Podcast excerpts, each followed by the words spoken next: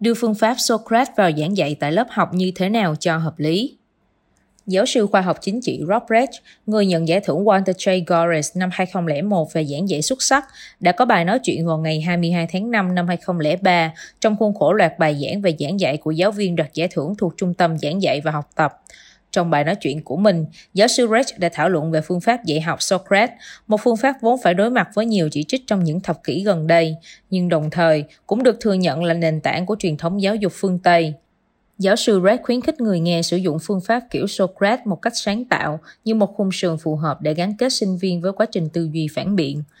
Sau phần giới thiệu ngắn gọn về định nghĩa phương pháp Socrates, Reich đã chia nhỏ phương pháp này thành các thành phần cụ thể, sau đó đưa ra các mẹo về việc làm thế nào để áp dụng nó trong lớp học. Ông cũng đưa ra một mô hình tuyệt vời trong việc sử dụng phương pháp Socrates vào thực tế. Phương pháp Socrates là gì? Đặt câu hỏi kiểu Socrates không phải là phương pháp mang nghĩa dạy theo cách thông thường mà mọi người vẫn nghĩ. Người dẫn dắt cuộc trao đổi kiểu Socrates không phải là người cung cấp kiến thức, họ cũng không phải là người bổ sung kiến thức cho những người học với tâm trí thụ động, với kiến thức được tích lũy qua nhiều năm học. Giáo viên kiểu Socrates không phải là một nhà hiền triết đứng trên sân khấu, the sage on the stage. Đối với phương pháp Socrates sẽ không có bài giảng, không cần học thuộc lòng và đồng thời giáo viên kiểu Socrates cũng sẽ không phải là người hướng dẫn ở sát bên cầm tay chỉ việc cho người học. Khi áp dụng phương pháp Socrates, trải nghiệm của lớp học sẽ trở thành một buổi đối thoại chia sẻ giữa giáo viên và sinh viên. Trong đó, cả hai đều có trách nhiệm thúc đẩy cuộc đối thoại thông qua việc đặt câu hỏi. Giáo viên hoặc người dẫn dắt cuộc đối thoại sẽ đưa ra những câu hỏi gợi mở nhằm giúp người học bộc lộ những hệ giá trị và niềm tin đang định hình và bổ trợ đằng sau suy nghĩ và tuyên bố của họ. Bên cạnh đó, sinh viên sẽ đặt câu hỏi cho cả giáo viên và những người tham gia khác. Quá trình đặt câu hỏi sẽ diễn ra một cách đầy tính tương tác và giáo viên sẽ vừa tham gia tương tác như một thành viên, vừa đóng vai trò như một người chỉ dẫn cuộc thảo luận. Hơn thế, buổi thảo luận thường có kết thúc mở, sẽ không có những luận điểm nào được ấn định trước hay có điểm dừng khi áp dụng phương pháp này. Những người áp dụng phương pháp Socrates sẽ không sử dụng slide PowerPoint người dạy sẽ không xây dựng ra kế hoạch bài giảng trước mà để các cuộc thảo luận tự diễn ra. Các thành phần thiết yếu của phương pháp Socrates 1. Phương pháp Socrates sử dụng các câu hỏi để xem xét các hệ giá trị, nguyên tắc và niềm tin của sinh viên. Thông qua việc đặt câu hỏi, những người tham gia đầu tiên sẽ cố gắng để xác định và sau đó là bảo vệ quan điểm đạo đức của họ về thế giới quan của bản thân. Phương pháp đặt câu hỏi kiểu Socrates không phải là thuật lại sự kiện hoặc chất vấn về tính logic, mà là yêu cầu những người tham gia hiểu về bản thân, suy nghĩ, hành động và niềm tin của họ. Đặt câu hỏi kiểu Socrates nhằm mục đích tiết lộ các động cơ và giả định mà sinh viên đang sử dụng dẫn dắt cuộc sống của mình, nhằm mục đích giúp sinh viên hiểu được động cơ và giả định ấy, Do đó, những người thực hành phương pháp Socrates không chỉ muốn sinh viên nắm được kiến thức mà họ còn muốn tập trung nhiều hơn vào khai thác những gì mà sinh viên nghĩ về kiến thức đó thay vì rập khuôn theo cách mà người khác nghĩ.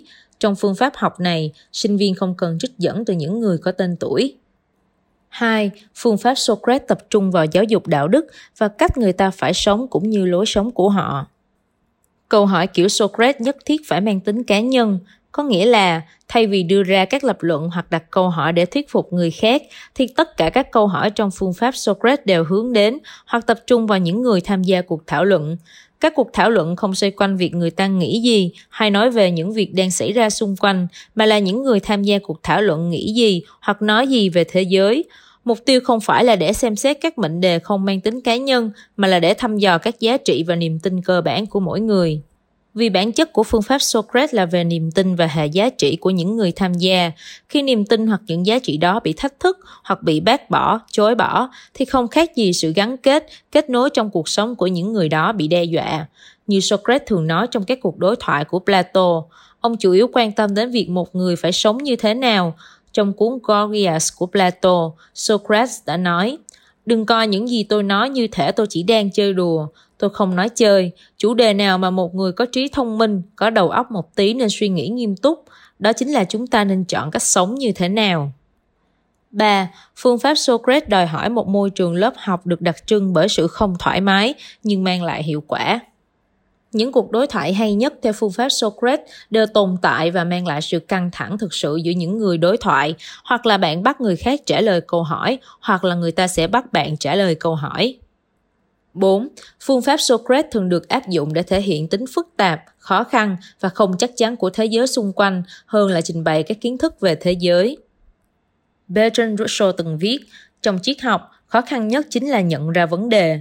Nếu bạn nói với một người chưa qua đào tạo về triết học, làm sao bạn biết tôi có hai mắt? Anh ấy hoặc cô ấy sẽ trả lời, thật là một câu hỏi ngớ ngẩn, tôi nhìn là thấy bạn có hai mắt rồi. Trong phương pháp Socrates, khi cuộc thảo luận kết thúc, không phải là chúng ta sẽ đi đến bất cứ kết luận gì hoàn toàn khác với kết luận phi triết học phía trên. Điều sẽ xảy ra là chúng ta sẽ thấy những điều phức tạp cho những vấn đề vốn dĩ chúng ta nghĩ là đơn giản và chúng ta sẽ nhận thức được sự không chắc chắn bao quanh những vấn đề mà trước đó chúng ta hoàn toàn không nghi ngờ gì, rằng chúng ta sẽ thấy sự nghi ngờ của chúng ta thường xuyên có lý hơn chúng ta nghĩ và chúng ta nhận ra rằng ngay cả những tiền đề hợp lý nhất cũng có thể dẫn đến những kết luận không thể tin được. Kết quả thực sự là thay thế sự lưỡng lự rõ ràng bằng sự chắc chắn mơ hồ. Giáo sư kiểu Socrates trong phương pháp Socrates, giáo sư kiểu Socrates không phải là đối thủ trong cuộc tranh luận, cũng không phải là người phản biện theo kiểu. Nếu bạn khẳng định điều đó, tôi sẽ phủ nhận điều đó. Nếu bạn phủ nhận điều đó, tôi khẳng định điều đó. Điều này đôi khi xảy ra, nhưng không phải là nguyên tắc của phương pháp sư phạm này. Giáo sư kiểu Socrates không có tất cả kiến thức hay câu trả lời. Ông ấy hay bà ấy cũng không chỉ kiểm tra sinh viên mà sẽ là người tham gia đối thoại và phải luôn cởi mở để học hỏi điều gì đó từ chính bản thân mình. Xuất phát từ điều này, giáo sư kiểu Socrates không tìm kiếm sự cố tình xác nhận thẩm quyền của mình, họ cũng không cố tỏ ra xa cách, lạnh lùng. Thay vào đó, giáo sư kiểu Socrates luôn biết tên của sinh viên và các sinh viên cũng biết tên nhau. Giáo sư kiểu Socrates hướng tới sự không thoải mái nhưng mang lại hiệu quả, chứ không phải là sự hoảng sợ và đe dọa. Mục đích không phải là để sinh viên sợ mà chuẩn bị cho lớp học, mà là sợ khi họ không thể giải thích rõ ràng các giá trị định hướng cuộc sống của họ, hoặc khi họ không suy ngẫm về các giá trị và niềm tin của mình.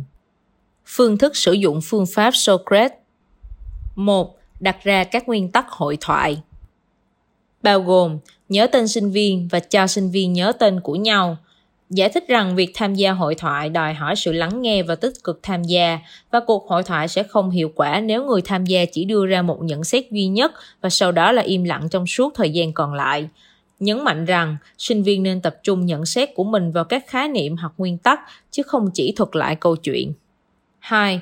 Đặt câu hỏi và cảm thấy thoải mái với sự im lặng. Sự im lặng là điều cần thiết, hãy sẵn sàng chờ đợi phản hồi của học viên, không cần phải lấp đầy khoảng trống của buổi đối thoại. Im lặng tạo ra một sự căng thẳng hữu ích, sử dụng quy tắc chờ 10 giây trước khi bạn cố gắng diễn đạt lại các câu hỏi của mình. 3. Tìm cách tạo ra sự không thoải mái nhưng mang lại hiệu quả. Có thể gọi ngẫu nhiên, nhưng hãy làm dịu nó bằng cách làm việc nhóm nhỏ để sinh viên có thể nói chuyện với người bên cạnh mình. 4. Trên hết, hãy tiếp tục đặt câu hỏi để đào sâu vấn đề, yêu cầu sinh viên phải tự giải trình chứ không phải chỉ đọc lại các bài đọc và bài giảng. 5. Luôn cởi mở để học một cái gì đó mới. Đừng trở thành một nhà hiền triết trên sân khấu hay một người hướng dẫn ở bên cạnh. Hãy sẵn sàng nói, tôi không biết câu trả lời cho câu hỏi đó. 6. Hoan nghênh ý tưởng điên rồ. Điều này giúp đưa ra cách nhìn mới về chủ đề, nhưng không khuyến khích những ý tưởng không nghiêm túc. 7. Những can thiệp ngắn gọn và xúc tích từ giáo sư được hoan nghênh, không nên có bài phát biểu hoặc bài giảng nào dài quá ở đây. 8. Tạo không gian tương tác trong lớp học. Một lớp học có bàn ghế cố định thì sẽ không tiện để thực hành phương pháp này. 9. Cuối cùng, đừng ngại quy mô lớp học. Tất cả những điều này đều có thể thực hiện được ngay cả trong lớp học lớn. Phương pháp Socrates có thể thực hiện được trong một lớp học lớn tới 70 sinh viên, chỉ cần chia nhỏ thành nhiều nhóm hơn. Vào cuối buổi nói chuyện của mình, giáo sư Red đã đưa ra một ví dụ về bài tập trong phương pháp Socrates, trong đó ông đặt ra một tình huống lưỡng nan về đạo đức cho khán giả của mình. Bạn là người điều khiển một đoàn tàu bị mất phanh và bạn phải đưa ra lựa chọn giết 5 công nhân trên đường ray của một tuyến đường thay thế hoặc có nguy cơ giết tất cả 300 hành khách trên tàu và yêu cầu họ đưa ra lý lẽ về việc nên làm thế nào. Sau đó, giáo sư nương theo từng gợi ý một cách đầy khiêu khích, thúc đẩy mỗi người nói để bảo vệ và nêu rõ lý do và giá trị làm cơ sở cho quyết định của họ. Có phải tốt hơn là cứu nhiều người so với số ít?